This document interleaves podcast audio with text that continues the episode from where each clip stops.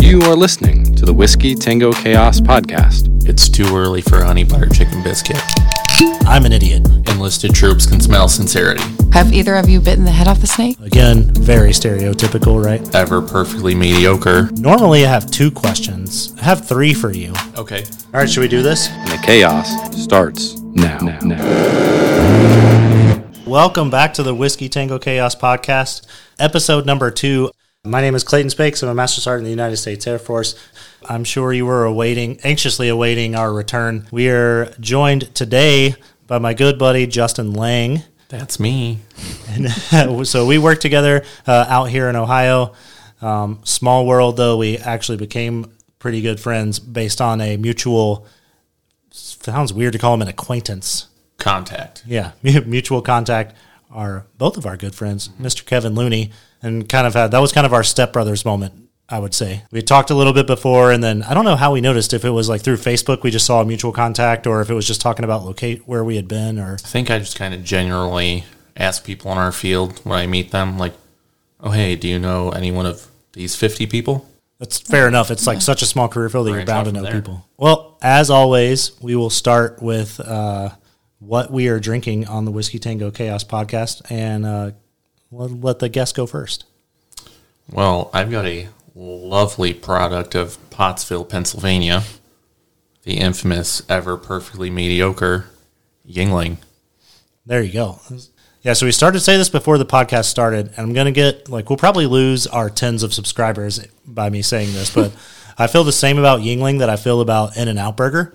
In and Out Burger to me, it's a good fast food burger. It still gets crushed by Five Guys. It gets crushed by Smash Burger. It gets crushed by almost anything I make on my own grill. It's suitable if I'm just going to go through a drive-through and get some food. That's how I feel about Yuengling. It's like, all right, it doesn't need to be some fancy craft beer, which I love, but it's better than Bud Light. It's better than all of your normal, like, hey, my dad drank this kind of beers. Agree or disagree, good sir? Well, that's the thing. My dad did drink this kind of beer. Real quick then, are you team In-N-Out or are you team Whataburger? I am team 10:30 at night. It's too early for a honey butter chicken biscuit. See you get the patty melt, spicy ketchup, large Dr Pepper. I like that. I like the specifics of it too. Er. But so that's from Whataburger. What a burger. Okay, you've probably never had What I've had never Whataburger. had Whataburger before. It's delicious. I'm, I feel like I'm being judged by the other side of the table. instead here. of the little like rinky dink tiny like In-N-Out burgers, like Yeah. Whataburgers are huge. They're too big. Amanda, what you got? I am drinking um, a bottle. It's called 1812 Maryland Bourbon Whiskey. I found this on these at a gas station on the side of the road on my way home from DC visiting my sister. And to be honest, the label just looked cool. To And clarify, did you buy it in the gas station or from somebody outside of the gas station? I bought it in the gas station. So Good call. yeah, Also, I like that Pretty good. she bought this bottle of bourbon for me. oh yeah, I'm drinking then- it. Yeah, she was the one to open it. So little self serving. That's fine. I'll take it. But hey, All right, and then I guess I am last. So I am drinking uh, Monkey Shoulder blended malt Scotch whiskey. This was actually a gift to me from my buddy uh, Ian Holmquist uh, for my promotion in January. So thank you, Ian.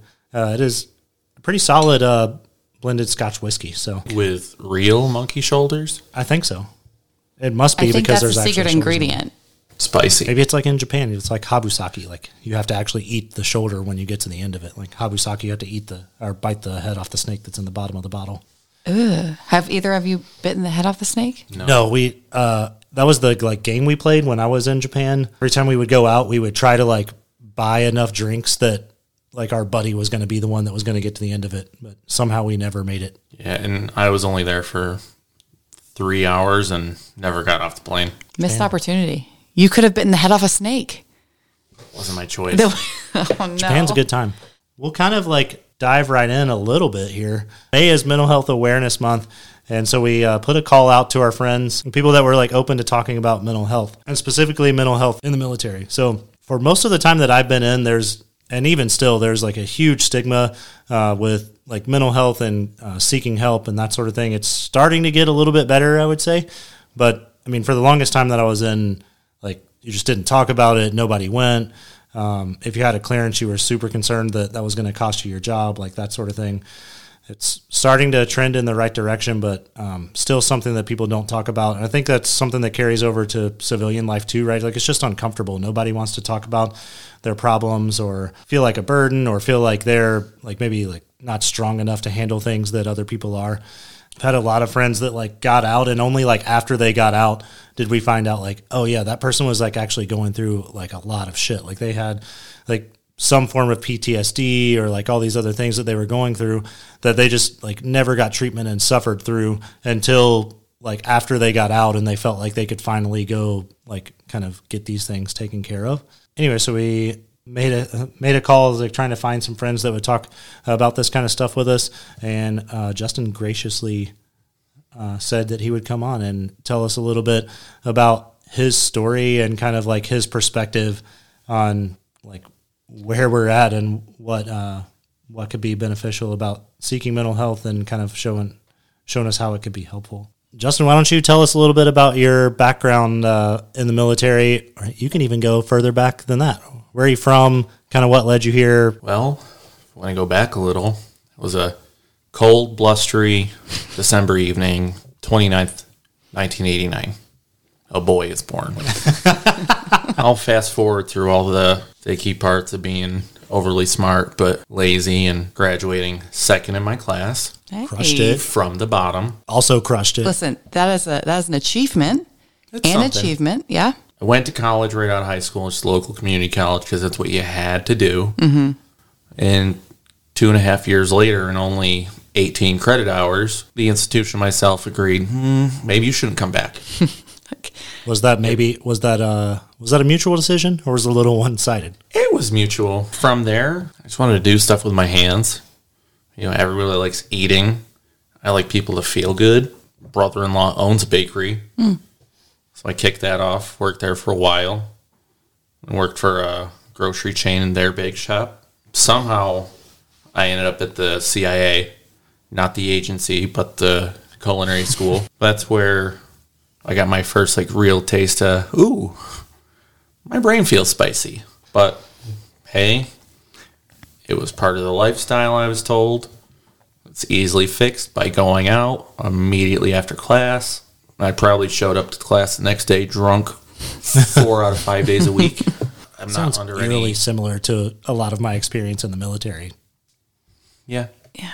graduate, do the thing, successful internship, you know, really try to dive in because I was passionate, but passion turned into repeat 110 hour work weeks for not awesome money while having student loans. I had kind of like a it's not you, it's me moment with that career. Who knows where that would have led me, especially for some of the bad habits Yeah. folks in the food service have. You know, got nervous about telling my parents, hey, you know, I'm not going to use my degree. I'm going to go to the recruiter. Turns out they had been waiting for years. Really? Like, oh, thank God. He's going to do something. Do something different. No, just Stable.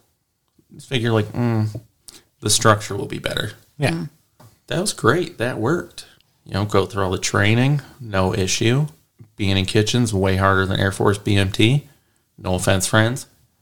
You're not wrong. way more physical abuse. And uh, from there on to, you know, Goodfellow Air Base for the tech school sounds kind of dumb because it's not always technical. It's like your job training. Like Yeah. sort of teach you how to do your job. Yeah. And uh, I had a second instance of, ooh, my brain is spicy. Why do I feel this way? I've taken tests before. I failed tests before with no issue. But I was like, mm, my life is on the line. Professionally, not yeah. not worse. But whatever, just tough it up, pull yourself together. Got through that, got to beautiful Lackland Air Force Base, San Antonio, Texas. I had a really good stretch for probably almost a year and a half, but you know, not not addressing, you know, the aforementioned spicy brain, you know, things, you know, build and build and build. Mm. But tough it up. You're in the military now. Just keep trucking. You don't have time for this, and you don't want to get in trouble. Time went on, and something as simple as a PT test, which is already way more complicated than it needs to be, way more stress than it needs to be. Yeah, it's not that they're hard; it's that the consequences are so steep. Yeah. Like so, for those not familiar, for us with PT tests, you have to take them either every six months or once a year, depending on like what your score is for the Air Force. But the test itself, like, really isn't over that overly hard. It's a mile and a half run, and then you have to do a certain amount of push-ups and a certain amount of sit-ups each within a minute, and then they used to tape your waist. Now waist measurement doesn't count. The test itself not overly difficult. Like they're not. It's not overly stringent.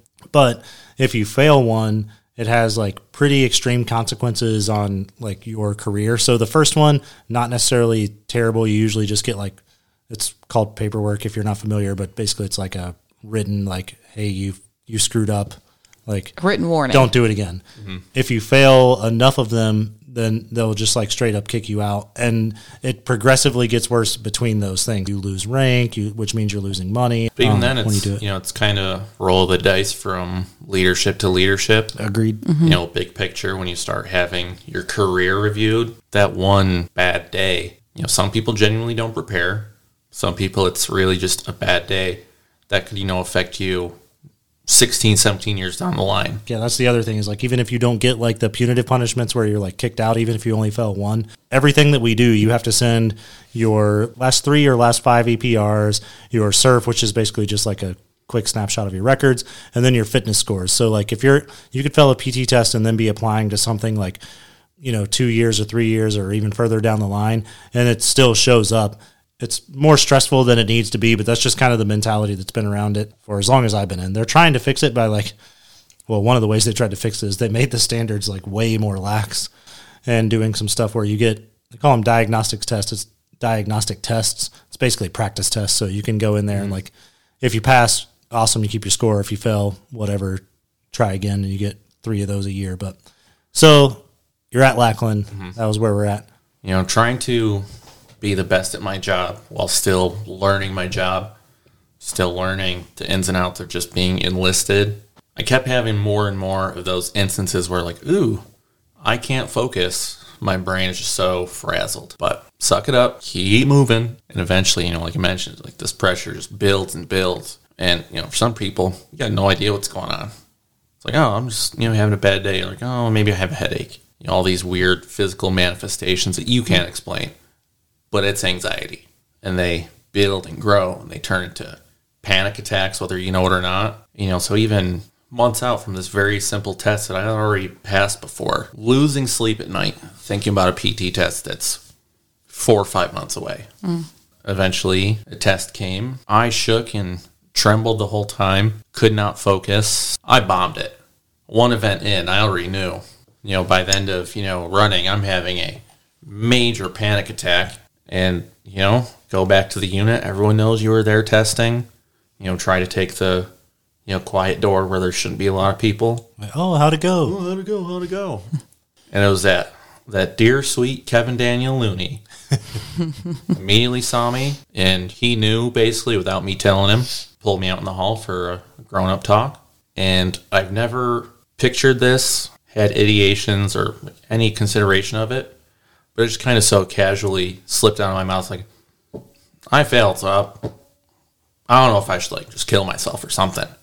And versus just like a very like lax, dark humor, self deprecation, something felt different about the way I said it. And he immediately snatched me up figuratively, brought me the shirts off, said, Hey, we're going over to the hospital. And uh, that's where the adventure started. Started doing pretty regular therapy, you know, because I, I was at a point like, I, I don't care what trouble I'm going to get in, only to learn there was no trouble because I went myself. Yeah. Hmm. You know, I didn't wait, you know, for something to get worse and have somebody tell me I need to. I caught on like, you know, there I get kicked out or not. I I just want to feel well. Yeah. Yeah, at some point it's like you're like almost like self preservation. Like Yeah. that's I don't know. I can't think of a better way to put it. Is like more important than what comes. But Yeah. you hit on something too that's like important for us because our medical history, like, and that's all of it, right? So like your physical health and your mental health is tied to like whether we are allowed to continue to serve. For things like mental health, if you self report, then uh, generally it's like much better for you, right? Probably almost no consequences most of the time. If you show that you know you have a problem, great. You're protecting our investment. We're going to protect you. So awesome. So you like self-reported Yep. with the help of Looney mm-hmm. and started like your path, like mm-hmm. the help that you help that you needed there. It sounds like it had been something like you maybe not recognize that you need I- help, but just recognize that your brain functioned Yeah, some- differently, something right? was wrong. Mm-hmm. Before that point in the Air Force, did you feel, oh, maybe I should go do this, and then you that you just couldn't, like because oh, you Oh, yeah, didn't because of the stigma? Absolutely. So how were you dealing with it before you went to like? Did you go to just was it just normal mental health that you went to uh, initially? Um, Mental health. So if you don't, mental health for us is like your normal uh, like psychiatrist generally, oh no, they kind of uh, run of the mill. they definitely try to filter me through behavioral health first. You know, teach me all sorts of awesome ways to breathe. You know, schedule routines for myself. Like, oh, neat, bud. Yeah, I've used them. I've been like referred to them a few times since I've been in. I've kind of felt the same way where it's like like I have tinnitus, so I get like ringing in my ears. Mm-hmm. Like send me to behavioral health to deal with tinnitus. It's like nothing that you're teaching me makes the ringing in my ears go away. Like this is mm-hmm. we're wasting both of our times here. Sorry, I don't mean to knock on behavioral health. They're doing exactly what they're supposed to, and I'm sure they help a lot of people. it has a purpose, but sometimes you just know, like, hey, this is not the step for me. You know, fortunately, having a friend slash mentor, you know, be able to, you know, go and, I don't know, maybe flex some rank or just show some seriousness while I couldn't even gather a thought. Yeah. Say, hey, this is what he needs. Yeah, like he needs more. He needs more Yeah. than what you're giving him. Like, go to mental health and learn, oh, my career is not in any risk. You know, after the first, very first appointment, not even prescribed any kind of medication yet, you know, have great leadership come to me with Kevin at my side. You know, have people come show like genuine care instead of, you know, worrying about their piece of equipment. Hmm. And that helped because I've always been blessed to have like atypically good leadership. I think that's one of those other things that really doesn't help people when they are equipment versus Yeah, yeah. You're more than just like a number on the page. Yeah. You're an, you're an actual human Yeah. being, and I, I think that leadership is a is a huge factor in that. Like when they show that they care. You can tell who actually cares more about their people Yeah. and their mission. I was a good boy, took my medicine every day, went to my therapy appointments because, you know, anyone that knows about this stuff knows that neither one of those pieces, medication or talk therapy, either one on its own, pretty useless. But together, that's where you can make progress. You know, you're not taking happy pills. You know, it can free up all those neurons and receptors in your brain. So the talking, you can actually soak it in, absorb it. And gosh, I went weekly for probably over two years, and I got to such a good place in life. Um, just you know, get into a habit and just keep maintaining things because I accepted this is part of my life. This Yeah. is keep me going. Well, and it got you in a good spot. It So it's like it's like finding it's finding um, how your pieces of the puzzle fit together for you. Right. Because your puzzle pieces are different than your puzzle pieces versus different my puzzle pieces. So like knowing what how those fit together perfectly, so that you can be the best version of you. Right. Yeah, you needed both elements, right? Like you needed the medication, but then you needed to also talk it through. Yeah. But neither one worked without the other. My sister-in-law, Amanda's uh, sister Carrie, is a therapist, and it's like I don't know why I said that. Like that gives me clout. Like suddenly I know what I'm talking about. I'm an idiot. Don't listen to me. I'm not a doctor or a therapist. like I just need to talk to Yeah. somebody about like, hey, I'm not okay.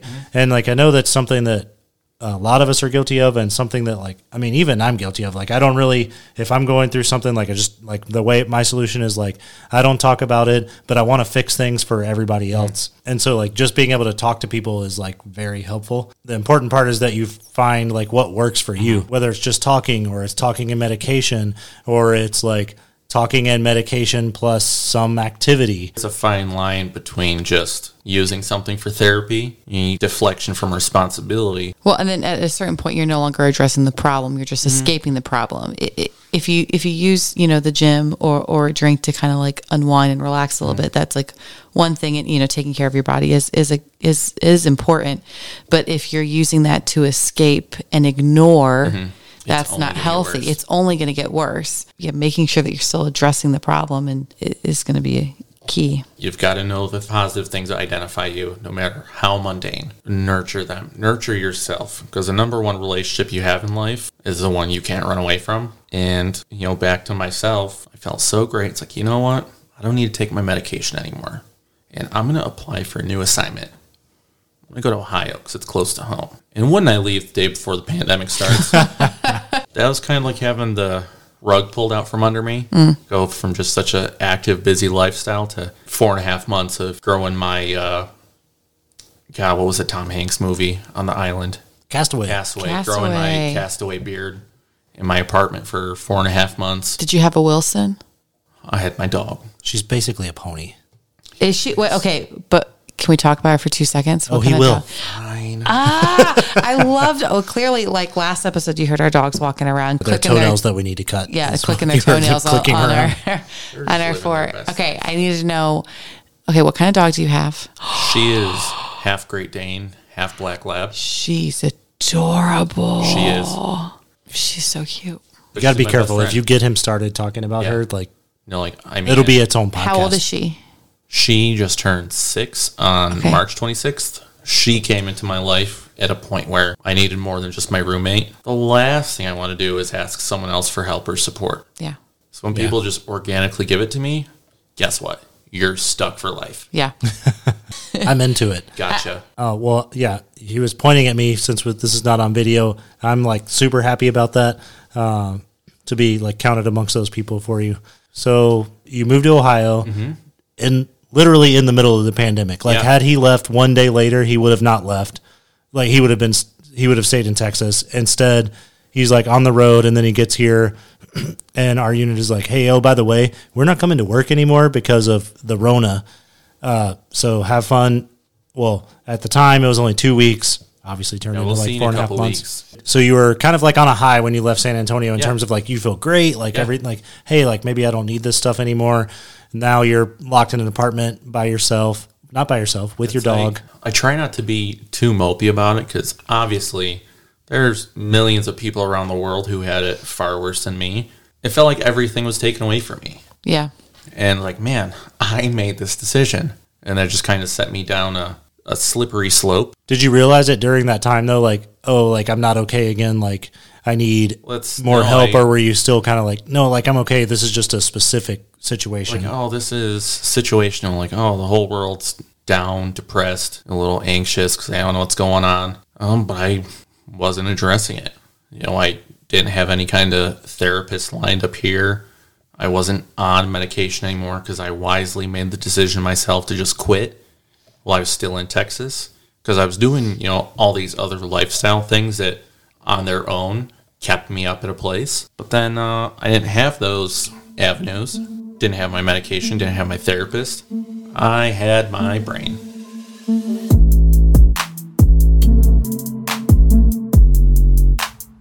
Thank you for listening to this episode of the Whiskey Tango Chaos podcast. This was part one of our conversation with Justin Lang and talking about his mental health journey. On that topic, if you find yourself in need of some help and you're in the military, please reach out to your first sergeant, a supervisor, a chaplain, or a friend. Uh, just don't be afraid to get connected. Find someone. You don't have to be in this alone. You also have online resources like militaryonesource.com or Give an Hour. Uh, Give an Hour is an online resource that offers military veterans and their loved ones access to free mental health care. During the month of May, Whiskey Tango Chaos is selling shirts to raise money to support the efforts of Give an Hour. These shirts are 25 bucks, uh, and 100% of the proceeds are going to go to Give an Hour. You can find the link to purchase those shirts on the Whiskey Tango Chaos Instagram or Facebook at Whiskey Tango Chaos, along with a list of other resources here for you. Again, thanks for listening to this episode, and we'll be back with another episode of Whiskey Tango Chaos next week as we uh, tackle part two of Justin Lang's mental health journey.